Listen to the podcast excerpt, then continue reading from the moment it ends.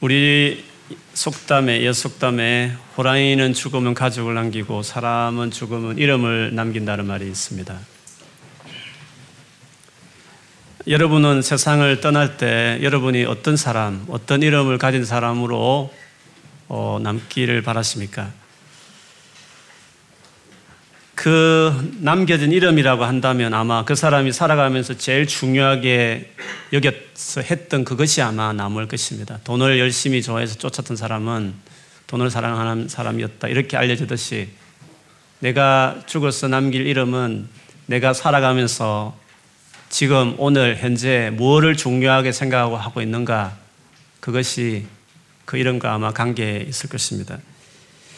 오늘 이 본문은 예수님이 세상을 떠나시기 전에 저 십자가에 못 박히시기 전날에 하신 기도였습니다.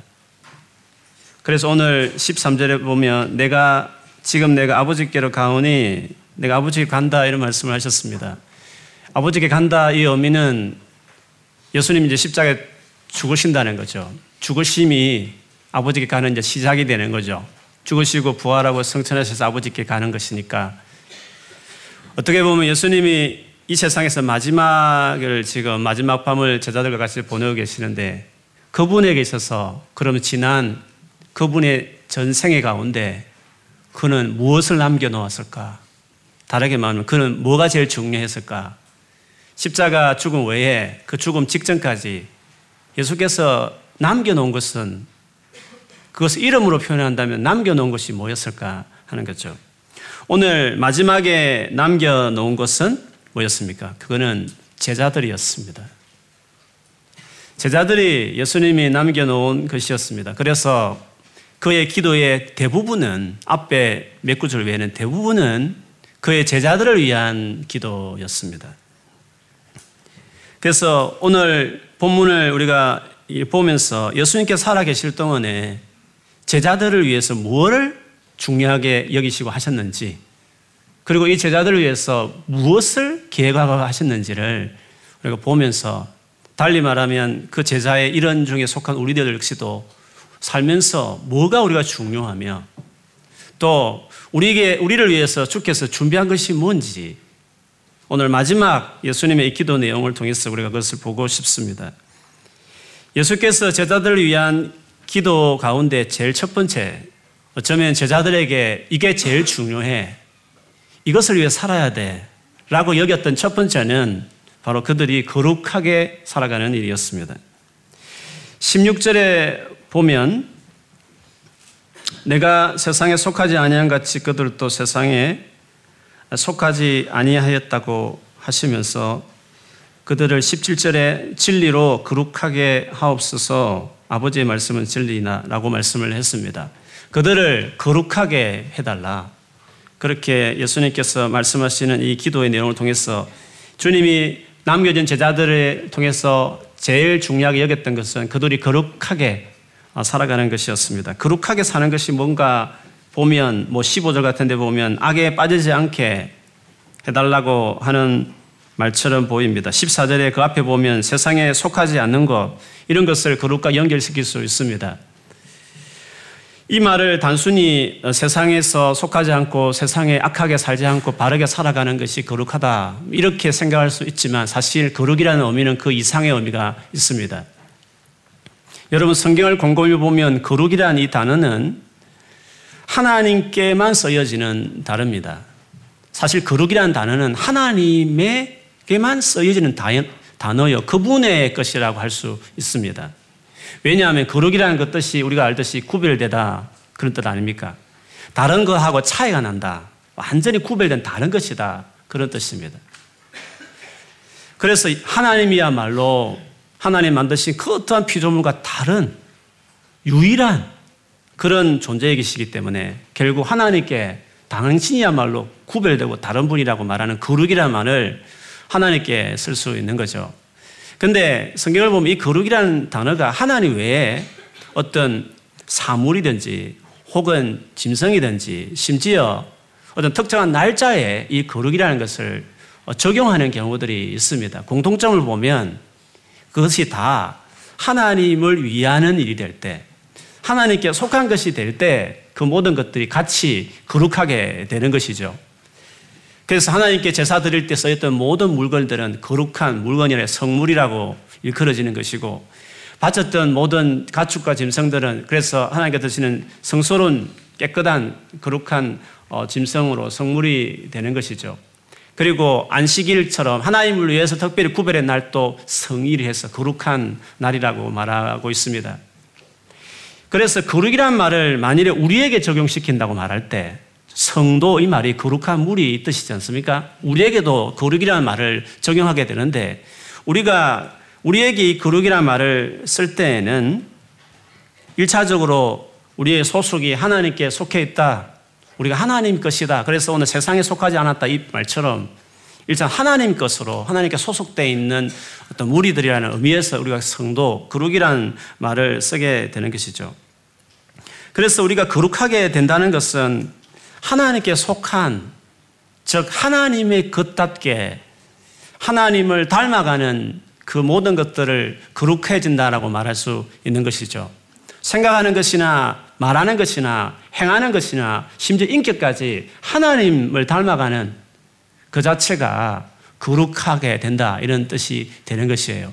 단순히 죄 안 짓고 도덕적으로 반듯하게 살아간다는 의미가 아니죠. 왜냐하면 예수를 믿지 않아도 세상에는 그런 사람 얼마든지 있기 때문에 그렇습니다. 그러면 그분들 다 거룩하다고 말할 수 있을까요? 거룩이라는 것은 하나님과 관련되어 있는 단어이기 때문에 하나님께 소속되었고 하나님을 그럴 수 사랑하고 하나님을 닮아가고 하나님과 깊이 관계를 맺어가는 이 모든 삶이 그래서 거룩이란 말이 사랑이란 말하고 같이 갈 수 있는 것은 거룩이란 이 단어가 딱딱한 어떤 법적인 용어가 아니라 막 심판하는 그런 용어로 쓰여지는 것이 아니라 거룩이라는 것은 하나님을 향한 헌신, 하나님을 향한 애정, 하나님을 향한 친밀함, 하나님 것이 되는 완전히 하나가 되는 이 모든 것들이 거룩이라는 말 안에 다 포함될 수 있습니다. 그렇기 때문에 우리가 예수를 믿고 난 이후에 우리가 예수 믿기 전에는 하나님 밖에 있었고 하나님 같이 살간 없이 살았고 그때도 뭐 바르게 살할 수 있었지만 하나님과 관계없이 살았던 우리였지만 이제 예수를 믿어 하나님께 돌아왔으면 그 다음에 제일 먼저 힘쓴 것은 그렇게 떨어져 있었던 하나님 그렇게 사랑이 많은 하나님 몰랐고 살았던 우리들이 하나님께 돌아오는 이후로 거룩해지는 거죠. 하나님께 더 인볼브 되고 하나님을 더 찾고 하나님을 더 알아가고 하나님을 더 사랑하고 그래서 하나님을 점점점 그분화, 하나님화, 하나님 같은 그분의 그 성품을 닮아가는 이 모든 삶을 우리는 다 거룩하게 된다. 단순 도덕적인 그 이상의 하나님 관계 안에서 설명되어지는 모든 행위를 다 거룩이라고 이야기할 수 있습니다. 그러므로 우리가 예수 믿는 우리의 삶의 목표가 뭐냐? 젊은이 다음 표현하는 우리의 비전이 뭐냐고 말할 때, 너의 삶의 비전이 뭐냐? 너의 삶의 목표가 뭐냐고 말할 때, 우리는 거룩해지는 것이 우리의 비전인 것입니다. 나는 주님을 닮아가는 것이다. 다시 이 하나님 관계 안에서 하나님을 닮아가는 것이다. 생각도, 말도, 인격도, 바라보는 모든 것도 하나님 같이 하나님 그분 닮아가는 것이 우리 비전이라는 거죠. 따라합시다. 우리의 비전은 거룩해지는 것이다. 내가 매일매일 점점 닮아가는 이 모든 것들이 바로 우리의 비전이라고 이야기할 수 있습니다. 근데 오늘 본문에 보면 예수님께서 이 기도를 하시면서 동시에 어떻게 우리가 거룩해질 수 있는지에 대한 그 길과 방법에 대해서도 예수께서 설명하셨습니다. 14절과 17절에 보면 14절 보면 내가 아버지의 말씀을 그들에게 주었사오매 예수께서 그 제자들을 하나님께 온 그 하나님께 돌아온 그 제자들을 향해서 하나 아버지의 말씀을 주었다고 했습니다. 그래서 저들이 세상에 속하지 않고 드디어 떨어져 나오듯이 구별해서 하나님께 속하듯이 그래서 세상에 미움을 받는 거룩하는 가정에서 세상과 떨어져 나오면 세상의 미움을 받았기 때문에 그래서 하나님께 속해지는 그 가정이 하나님 아버지의 말씀을 줌으로 그들이 그렇게 됐다고 이야기했고 17절에는 더더욱 그렇죠. 그들을 진리의 진리로 거룩하게 하옵소서. 아버지의 말씀은 진리입니다. 라고 이야기했습니다. 우리가 어떻게 하면 하나님을 닮아갈 수 있을까요? 어떻게 하면 우리가 새로워질 수 있을까요? 어떻게 하면 우리가 주님과 더 친밀하고 변화된 사람이 될 수 있을까요? 그것은 하나 주신 이 말씀을 가까이 하는 것이죠. 이 말씀을 읽고 이 말씀을 연구하고 이 말씀을 묵상하고 그리고 이 말씀대로 살겠다고 결정하고 살아가는 그 모든 삶이 바로 우리가 그렇게 될 수 있는 길이 되는 것이죠. 그러므로 우리 오늘 밤 자고 내일 아침 일어났을 때 그 하루, 먼데이, 그 하루에 우리의 삶의 목표가 있다고 한다면 이날 역시도 우리의 삶의 목표는 거룩하게 썬데이나 어저께 세트데이보다도 더 거룩하게 이 하루도 거룩하게 세워지는 것이 예수 믿은 이후에 우리의 삶의 목표이므로 우리가 월요일 날 잘 살았다고 말할 때 그 하루 동안 우리가 뭘 보고 말할 수 있느냐? 우리의 미션, 우리의 비전, 바로 거룩하게, 더 거룩하게 세워진 하루가 되는 거죠. 그런데 그것이 어떻게 가능하다고요? 말씀으로. 그러므로 월요일 날, 먼데이에서 할 수 있는, 우리가 할 수 있는, 프랙티컬하게 할 수 있는 최고의 일은 하나님의 말씀을 펼치는 거예요. 그 말씀이 우리를 거룩하게 하기 때문에. 그래서 하나님의 말씀을 보고, 묵상하고, 하나님을 알아가면서, 하나님과 더 가까이 하면서, 그래서 하루보다, 전보다 훨씬 더 하나님 관계에 있어서 더 친밀해지고, 더 깊어가고, 가까워지는 어떤 하루, 그래서 말씀을 생각하고 묵상하고 보냈다면 그 하루가 잘 보낸 거죠. 비전을 이루어드린 거죠. 그날 몇천 파운드 돈을 벌었지만 말씀 없이 그냥 대충 살았다. 그 돈은 하나님과 미션하고 아무 관계 없는 것이에요. 그 하루를 하나님의 말씀을 읽고 하나님의 말씀 묵상하고 그 하나님을 찾고 그 하나님으로서 살아가고자 하는 그 하루가 됐을 때, 그 시작이 되고 마침이 되고 하루 온종일 그 말씀에 근거해 자기 삶을 살아갈 때, 그때 비로소 우리가 우리의 비전을 이룬 날이요, 잘 살았다. 그렇게 말할 수 있는 것입니다. 궁핍하고 여러 가지 힘든 일이 많았어도 내가 하나님의 말씀대로 하루를 살았으면 잘 산 것입니다. 왜? 거룩이 우리의 비전이니까. 거룩하게 살아가는 것이 우리 인생의 삶의 목표니까. 우리는 세상에서 성공하기 위해서 목표를 삼은 사람들이 아니라 만일에 거룩하게 살기 위해서 세상에서 어, 덜 돈을 벌면 성진을 늦게 하면 좋은 대학 갈 수 있는 것을 만일에 주님 일하다가 좀 소홀해서 좀 덜 좋은 대학을 가면 그래도 우리는 성공하게 되는 것입니다. 우리의 비전은 성공이 아니라 거룩하게 살아가는 것이 우리의 비전이기 때문에 그렇습니다. 하나님 앞에 섰을 때 네가 매덕을 벌었느냐를 보시겠습니까? 네가 내 말대로 살았느냐를 주께서 물으시겠습니까? 인생 그렇게 길지 않습니다. 한 50년, 60년 후면 다 하나님 앞에 설 것입니다. 그때 주님이 네가 내 앞에서 거룩했느냐? 네가 내게 헌신했느냐? 그것을 하나님께서 물으실 것입니다. 네가 나를 얼마나 찾았느냐? 네가 나의 말을 얼마나 경청하려고 노력했느냐? 너의 삶에서 내 말대로 순종하려 얼마나 애썼느냐? 그것이 하나님 앞에 섰을 때 그분이 물으실 거 아니겠습니까? 거룩함이 제자들을 향한 제일 중요한 기도였고 그 말은 제자인 우리 모두가 제일 힘써야 되고 중요하게 생각할 우리의 미션이다. 그걸 알 수 있습니다.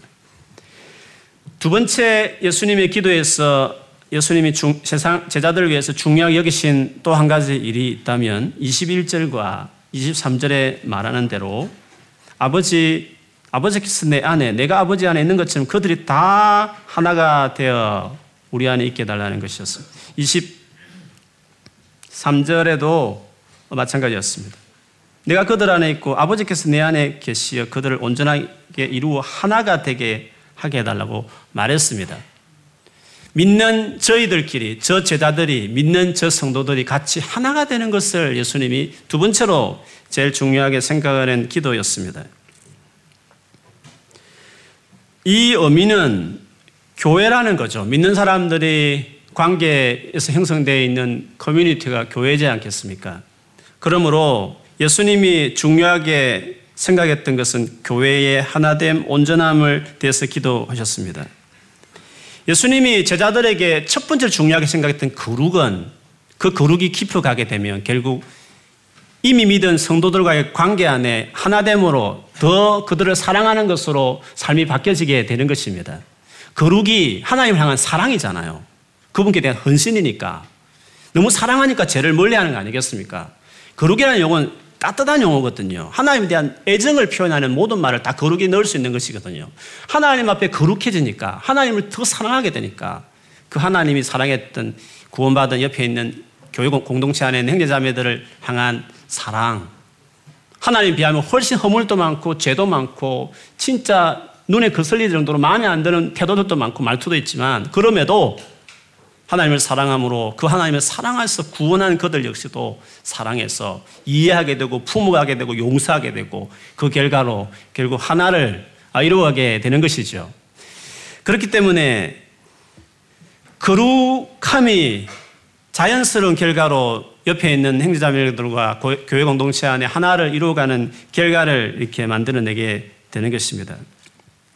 그렇기 때문에 교회를 다니면서 우리가 하나님을 닮아가는 것에 힘쓰는 거룩함이 힘, 중요할 뿐만 아니라 동시에 이제는 그게 진짜 거룩이면 진짜 제대로 하나님을 만나는 종교나 의식이 아니라 정말 하나님과 살아있는 인격적인 교제를 누리는 신앙이면 반드시 그의 태도 행동이 옆으로 퍼져서 이제는 믿는 이미 형제들을 사랑하는 것으로 이렇게 나아가게 되는 것입니다.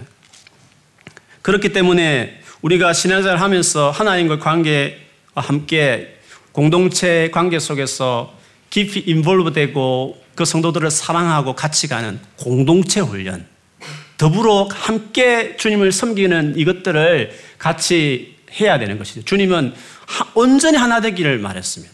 주일 한번 예배 드리고 가버리는 신앙생활 하지 말라고 말했습니다. 마음에 안 드는 사람들 반드시 만나게 될 수 있겠지만 하나를 이루가기를 하나를 이루고는 헌신하는 신앙생활을 하기를 주께서 기도한 것이 두 번째 기도였습니다. 그러므로 우리의 삶의 비전이 뭐냐고 물었을 때 비전은 교회입니다. 우리가 주를 위해서 뭔가 살겠다고 고백하고 비전을 이야기하지만 결국 주께서 오늘 두 번째로 중요하게 생각한 것은 내가 제일 중요하게 기도했던 두 번째 기도처럼 네 삶의 제일 중요한 두 번째는 하나님과 더불어 이제 중요한 것은 이미 믿고 있는 너에게 맡긴 이미 믿고 있는 공동체 믿는 사람들과 하나됨이 있는 것이다. 깊이 깊이 교회에 인볼브 돼야 되는 것이야. 거기서 하나됨을 이루어가는 것이야. 라고 주께서 말씀하신 것이었습니다. 교회가 비전입니다. 우리의 삶에 어떻게 살지? 내가 예수 믿은 이후에 내가 무엇을 인생의 목표로 두고 살아가지? 했을 때 이미 믿는, 이미 부르신 믿음의 형제들과 함께 가려고 하고 그들을 사랑하고 그들을 섬기는 이 일이 나의 미션이다. 비전이다. 그렇게 이야기할 수 있습니다. 교회를 중심에 둔다는 것은 뭐 교회 활동을 많이 한다. 교회에서 시간을 많이 보낸다. 이런 뜻이 아니라 교회가 내 삶의 마음의 중심에 있는 거죠. 힘들고 어려울 때 교회 사람이 제일 먼저 떠올라야 되고 나에게 가장 친한 사람이 누구냐고 말했을 때 교회 식구가 돼야 되고 내가 정말 어렵고 힘들 때 달려가는 대상 중에 교회 식구가 말아야 하는 거죠.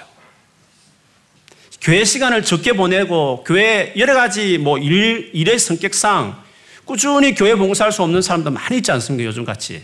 그렇지만 언제나 내 마음의 중심에 교회가 있고 교회를 위한 기도가 있고 교회 식구를 위한 염려가 있고 그리고 어렵고 힘들 때 제일 먼저 전화 드려서 이야기하고 싶은 사람이 교회 식구가 될 때 마음이 중심이 관심이 주님이 사랑하는 당신의 공동체 하나됨, 아버지와 예수님 관계처럼 하나 되는 교회에 있기를 구했던 것처럼 우리의 삶이 그렇게 될 때 건강해진다고 말할 수 있습니다. 이 두 가지 외에 마지막으로 예수께서 중요하게 생각하셨던 것, 힘써, 힘써서 예수님이 제자들 위해서 했던 것이 있습니다. 어쩌면 앞에 이 두 가지가 연걸어서 결국 이런 길로 나가게 된다고 볼 수 있는 거죠. 하나님을 뜨겁게 사랑하는 거룩한 사람이 되고 그리고 하나님이 이미 사랑해서 불렀던 옆에 있는 성도들 교회 안에 깊이 인볼버되어서 같이 가족이 되어가기 시작하면서 이제 그것을 함께 행하는 것이 있는데요. 그게 18절, 19절에 주님이 그 표현을 이렇게 하셨습니다. 18절, 19절 말씀 우리 같이 한번 읽어보도록 하겠습니다. 시작. 아버지께서 나를 세상에 보내신 것 같이 나도 그들을 세상에 보내었고 또 그들을 위하여 내가 나를 거룩하게 하오니 이는 그들로 진리를 거룩함을 얻게 함이니이다. 예수님이 하나님을 정말 사랑하는 거룩한 분이셨습니다. 그리고 예수님은 오시기 전부터 아버지 하나님과 성령과 완전히 하나를 이루는 당신의 그 커뮤니티 안에서 완전한 연합을 이루어서 오죽했으면 셋이 아니라 하나라고 말하는 삼일체 교리와 같이 완전 하나됨을 주님이 이루셨습니다. 그런 관계 속에서 결국 하나님이 결정하시고 예수님이 순종하신 일은 이 세상에 사람으로 오시는 일이었습니다. 우리를 구원하기 위해서 못난 죄인들이 우리를 구원하기 위해서 당신이 이 땅에 이 세상에 이 세상에 오셔서 우리를 십자가에 돌아가시는 그 일을 행하셨습니다. 오늘 예수님 그 말씀하면서 아버지가 이렇게 나를 보내신 것처럼 나도 나의 제자들을 결국 거룩하게 하고 결국 저들이 하나 되게 한 그들을 이제 아버지가 나를 보내신 것처럼 나도 저들을 세상에 보낸다. 그렇게 이야기하고 있습니다. 하나됨, 하나됨에 대한 이야기를 할 때에도요, 21절에 보면 하나됨을 이야기한 다음에 끝에 가보면 세상으로 아버지께서 나를 보내신 것을 믿게 하옵소서 했고, 23절에도 결국 하나 되어서 아버지가 나를 보내고 나를 사랑한 것처럼 그들을 사랑한 것을 세상으로 알게 하려 하면서이다 하고 세상을 계속 이야기하는 것이죠. 그렇기 때문에 우리가 예수를 믿고 나서 바라보아야 될 곳은 첫째는 하나님이고 그 다음 옆에 있는 형제들일 뿐만 아니라 또 바라보아야 될 것이 끊임없이 세상을 향해 있어야 하는 거죠. 교회는 세상의 도피처나 세상에서 이 지긋지긋한 세상에 실어서 교회 안에 움츠리기 위해서 개토화되는 단체가 아니라 하나님을 예배하고 사랑하는 성도들을 만나지만 결국 우리의 정체성은 하나님도 우리를 가라고 말하고 우리 모인 우리도 힘을 얻어서 위로받고 또 나가기 위해서 결국 세상을 향하기 위해서 있는 것입니다. 나도 우리도 세상을 위해서 이 땅에 있는 것이죠. 그러므로 우리의 관심은 세상을 향한 관심이 당연히 있어야 되는 것입니다. 그래서 15절에 보면 예수님이 그들을 세상에서 데려가기를 위한 기도하지 않는다고 말씀하셨습니다. 세상에서 그들을 꺼내가지고 피하도록 하기 위해서 그들을 제대로 삼지 않다고 말씀했습니다. 비록 구별했지만, 떼냈지만, 그래서 반듯하게 거룩하게 세우고 사랑하는 사람 만들어서 또다시 세상을 보내기 위해서 예수님께서 그렇게 하셨다라고 이야기를 했습니다. 그러면 우리가 세상에 파송돼야 할, 해야 될 이유가 뭘까요? 무슨 이유로 세상을 향해 나가는 것일까요? 그것을 짐작할 수 있는 것이 20절에 이야기하는데요.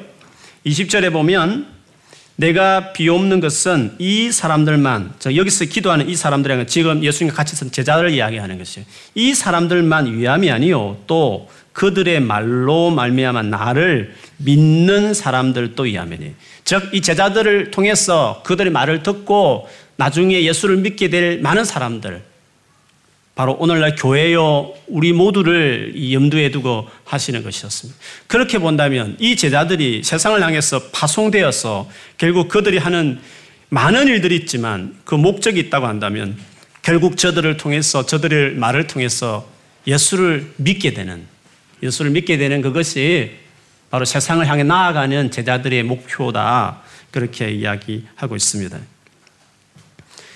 결국 전도나 성교가 세상을 향하여 할 수 있는 우리의 비전인 것이죠. 우리의 일이라고 제일 중요한 일이라고 이야기할 수 있습니다. 전도가 얼마나 중요한가 하는 것은 전도는 예수 그리스도를 알게 해서 믿게 하는 것이 전도니까 전도가 얼마나 중요한가 하는 것은 교회를 웬만하게 다니는 분들은 뭐 마음에 일단 부담이 있고 해야 되는데 이런 생각을 다 누구나 아마 가지게 될 것입니다. 요즘 영국은 오랫동안 그렇게 했고, 그리고 미국이나 한국도 마찬가지지만 전도를 어떤 식으로 하느냐면 주로 이렇게 베풀면서 하는 거죠. 뭐 돈이 좀 없는 교회는 야외 자판대 이렇게 펴놓고 이제 커피를 차를 지나가는 분들에게 이렇게 먹이면서 교회를 소개하면서 교회 오라고 이렇게 초청하는 거죠. 좀 규모가 되면 교회당 안에 아예 카페를 차려서 주민과 소통하면서 결국 교회에 들어올 수 있도록 이렇게 문턱을 낮추는 아마 그 일들을 할 것입니다. 전에 한국에 갔더니 어떤 교회는 토요일 날 짜장면을 이렇게 어, 무료로 이렇게 어느 날 정해서 주민들에게 이렇게 먹인다고 하시더라고요. 그래서 많은 분들이 교회 와서 몇백 명이 와서 자유에 먹고 그런 식으로 교회 다닐 수 있도록 하신다고 이야기했습니다. 그런데 문제는 그분들이 잘 마시고 잘 드시지만 교회를 안 온다는 것이죠. 이제는 그것으로 좋은 인상은 있겠죠. 그러나 전도라는 것은 그것이 어떤 방법일 수 있지만 그거는 전도가 아니죠. 전도를 위한 뭔가 어떤 우리가 할 수 있는 소통하는 어떤 통로는 될지 모르겠지만 전도는 그 말대로 도를 전하는 예수님을 전하는 아, 그 일을 하는 것이 전도라고 이야기할 수 있는 것입니다. 그리고 또 하나 어, 오늘날 교회가 하는 전도의 방식을 말하라 한다면 교회 분립 큰 교회가 자기 배만 계속 치우지 말고 일정한 게 잘라서 성도도 보내고 재정도 보내어서 교회 분립을 어, 하는 것을 중요한 일이다. 이렇게 그게 건강한 교회의 모습이다라고 말들을 많이 해요. 뭐 이찬수 목사님 오래 전부터 어, 교회 분립하겠다고 선포하셨고 어, 영국에도 그렇게 해서 교회를 개척하는 교회들도 대표적인 교회 돈돌다교 교회라든지 시내에도 시티 근처에 아주 큰 교회도 아주 복음적인 교회도 있습니다. 미국의 팀 켈러 Redeemer 어, 장로교회 그 팀, 유명한 팀 켈러 목사님도 그렇게 해서 교회를 많이 개척하는 어, 그 일들 하면서 많은 분들이 건강한 일이다 이렇게 이야기합니다. 그런데 겉으로 보는 것 같고 내실을 들어가 보면 우리의 생각하고 다른 것이 참 많이 있습니다. 최동상 선교사님이 이번에 그 팀켈러 목사님을 뵙기 위해서 그 교회를 갔는데 목사님이 바쁘셔서 못 뵙고 팀켈러 목사님 바로 옆에서 보좌하시는 그, 그 목사님을 뵙고 그 괴책에 대한 이야기를 쭉 나누셨대요. 결론은 어, 힘들다는 거예요. 재정을 쏟고 사람을 보내지만 교회가 안 된다는 거예요. 늘어나는 그 숫자는 그냥 팀켈러 목사님이 기존 교도 다 받았어요. 그리고 재정을 서포트해주고 프로그램 제공하기 때문에 그런 숫자는 늘어나지만 실제로 정말 전도에서 교회 숫자 늘어나는 것이 아니라는 그래서 고민한다는 이야기를 어, 하셨습니다.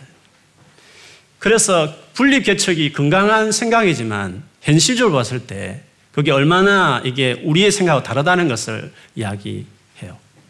그것도 좀 돈이 있고 사람이 있는 교회야 가능하지 조그만 교회는 되지 않을 뿐더러 또 나갔지만 10년을 지나도 나간 그 사람 그대로고 재정은 계속 쏟아내는데 결과가 없고 그런 시인 것이죠. 전도는 그렇게 되는 게 아니었죠. 초대교회나 모던한 소사이트 지금 사회나 전도는 개인적으로 입을 벌려서 예수님을 이야기하는 것이 전도인 것입니다. 그래서 커피를 나누고 음식을 대접하는 그분들이 결국 개인 전도를 하는 사람이어야 거기에 효과가 있는 것이에요. 분립 개척을 해도 분립 개척하고 나가신 그분들이 개인 전도를 할 수 있는 사람이 돼 있어야 되는 거죠. 자리만 채우고 헌금한다고 해서 되는 것이 아니죠. 물론 미국 사회나 우리나라 같이 수평 이동이 많을 때에는 번듯한 교회당을 지어놓고 인테리어하고 세련된 설교를 하고 양육 프로그램을 가지고 이렇게 하면 수평 이동에 의해서 교회가 성장하지만 그러나 수평 이동이 안 통하는 시대가 열리기 시작하면 지금처럼 아니 앞으로도 마찬가지로 반기독교적인 분위기가 전 세계를 휩쓸기 시작할 때, 마지막 때 그렇게 될 것처럼 말이에요. 그렇게 될 때, 제 발로 찾아오는 사람이 있으면 교회당 짓고 건물 짓고 하면 되지만, 이젠 찾아오지 않을 때, 반감을 가지는 그 분위기가 나라를 휩쓸기 시작할 때, 이미 미국도 그 그 클라이막스를 찍었고 한국도 찍었기 때문에 이제는 옛날에는 됐지만 지금은 안 된다는 거죠. 그래서 그 방법이 좋은 방법 같이 보이지만 어떠한 시대에 어떠한 특정 나라에 되는 것이지 그런 식으로 전도가 되는 것은 아니라는 거죠. 전도는 초대교회도 그렇고 지금도 마찬가지고 작은 교회도 그렇고 큰 교회도 마찬가지지만 결국 전도는 믿는 우리들이 세상에 나가서 예수를 전함으로 예수님이 복음을 전도에 밀어난 것은 복음을 전함으로 그 방법으로 되는 것이죠. 그것에 대한 대체로 커피 나눠주고 음식을 나누고 카페를 만들고 그것에 대한 대체로 그냥 물질과 사람 보내어서 교회 세우면 되겠다는 이런 생각들 전도에 대한 대신이 되면 안 되고 그 모든 툴들이 좋지만 전도가 같이 가야만 그게 다 있는 것이라는 거죠. 그런 점에서 전도는 예수 그리스도를 개인적으로 이렇게 전하고 나누는 것이 돼야 하는 것입니다. 그래서 전도에게 목표로 전도에 대해서 목표를 새롭게 해야 되는데 전도라고 말할 때 우리는 어떤 행사나 프로그램이나 교회 성장의 한 방법으로 전도를 생각하면 안 되고 전도가 왜 우리 개인의 것이 되어야 되냐면 우리가 부르심 받은 것이 전도를 위해서 부름 받았기 때문에 결국 그래요. 결국 거룩해지고 교회 공동체가 하나 되어서 우리가 평생을 살아가는 우리의 삶의 정체가 정체성이 전도이기 때문에 전도하는 거예요.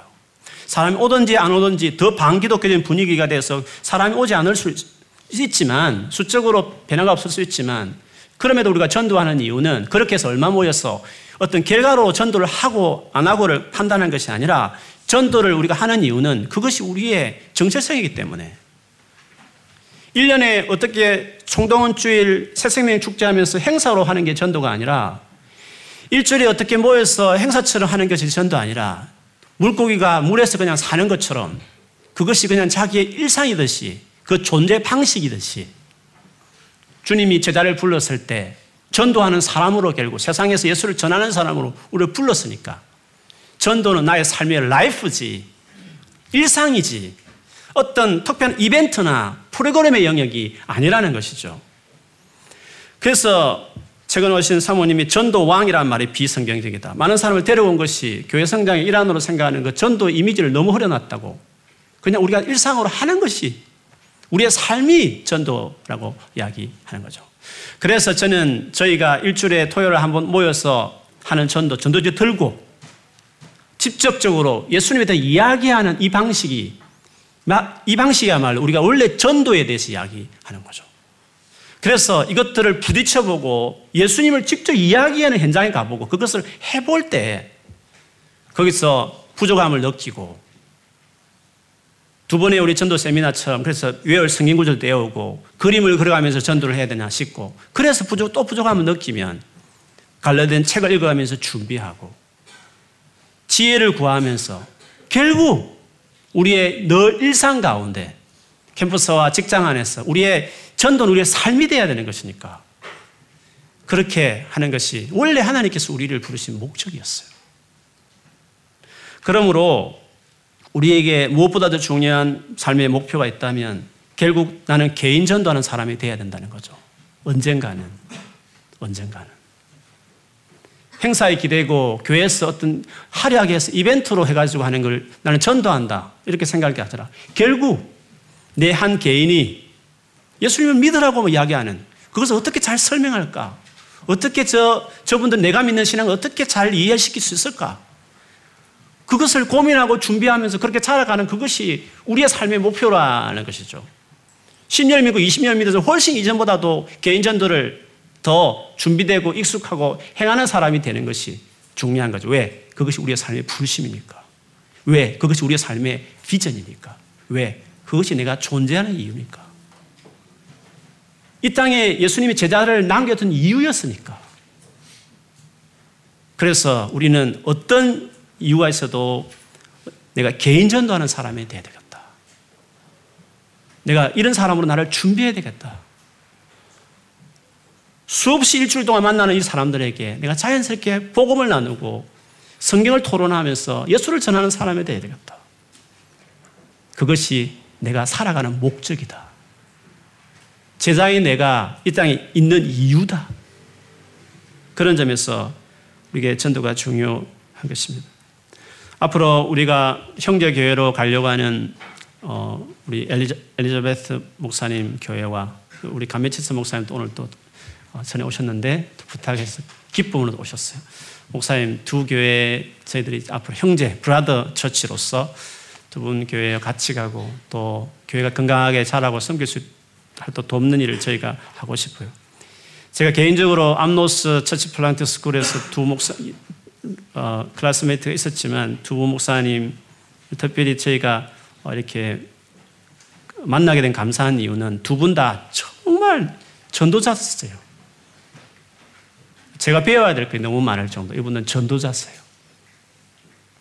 예수 그리스도를 전하는 삶을 위해서 지금까지 살아오셨고 이전에도 살았었지만 지금 또 전도하는 분으로 사시고 계시기 때문에 얼마나 감사한지 모르죠. 어, 그런 점에서 전도는 우리의 중요한 미션이고 우리가 이걸 배우고 한 걸음 한 걸음 더 나아지는 사람이 되어야 될 줄 믿습니다. 이상은 우리가 이 세상에 살아가면서 힘써야 될 중요한 일들이었습니다. 주님이 세 가지를 우리에게 이야기하셨습니다. 위로 하나님, 옆으로 성도들, 그리고 또 밖을 향해서는 세상을 향해서는 결국 예수를 전하는 개인 전도하는 그 삶이 우리의 살아가는 삶의 세 가지 중요한 목표라고 이야기할 수 있습니다. 그런데 이 세 가지만으로 충분하지 않습니다. 왜냐하면 이 하나하나가 다 쉽지 않습니다. 이 하나하나가 다 어렵습니다. 그래서 이 하나하나를 행하는데 힘들고 어려운 우리들이 이 모든 일들에도 불구하고 지탱하고 계속 감수하면서 갈 수 있게 하는 것이 있어야 되는데 그건 소망입니다. 그 소망 때문에 이 하나하나가 힘들지만 계속 가게 되는 거죠.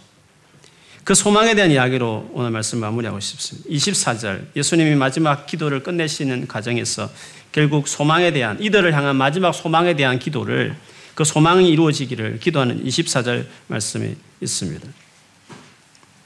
24절 우리 같이 한번 읽어보겠습니다. 시작. 아버지여 내게 주신 자도 나 있는 곳에 나와 함께 있어 아버지께서 창세전부터 나를 사랑하심으로 내게 주신 나의 영광을 그들로 보게 하시기를 원하옵나이다. 제자들을 위해서 마지막 이들이 나 있는 곳에 있게 달라고.